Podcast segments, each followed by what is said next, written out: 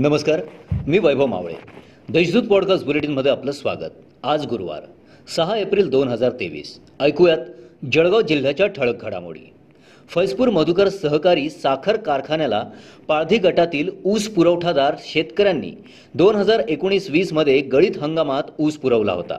त्या ऊसाचा मोबदला देण्याचे आदेश औरंगाबाद खंडपीठाने काढल्यावरही शेतकऱ्यांना मोबदला न मिळाल्याने त्यांनी आज जिल्हाधिकारी अमन मित्तल यांची भेट घेत व्यथा मांडली. दुधात झोपेच्या गोळ्या देत तीस वर्षीय विवाहितेवर जयदीप सुरेश पाटील याने अत्याचार केल्याची घटना उघडकीस आली आहे घटनेची वाच्यता केल्यास पतीसह मुलांचा खून करून टाकेल अशी धमकी त्याने विवाहितेला दिली.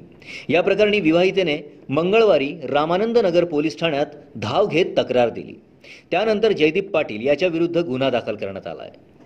तीन दिवसांपासून बेपत्ता असलेल्या रोहिदास प्रकाश सोनवणे या तरुणाचा मृतदेह सावखेडा शिवारातील स्मशानभूमीजवळील तीन पुलाजवळ सकाळच्या सुमारास कुजलेल्या अवस्थेत आढळून आला.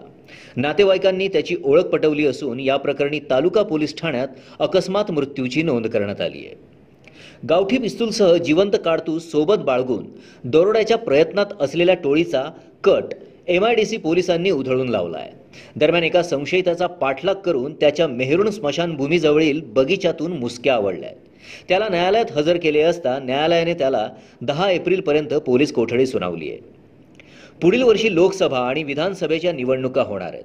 या निवडणुकांसाठी राजकीय पक्षापाठोपाठ आता प्रशासकीय पातळीवरही तयारीला सुरुवात झाली आहे.